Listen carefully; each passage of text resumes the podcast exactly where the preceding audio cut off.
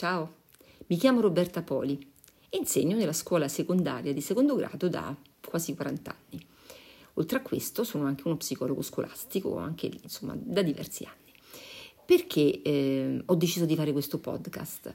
Perché credo che questo mestiere stia diventando qualcosa di sempre più complesso, ma soprattutto qualcosa per cui si stanno perdendo un po' le, la bussola no? rispetto a quello che effettivamente noi vogliamo fare e ci deve guidare nel lavoro con i ragazzi.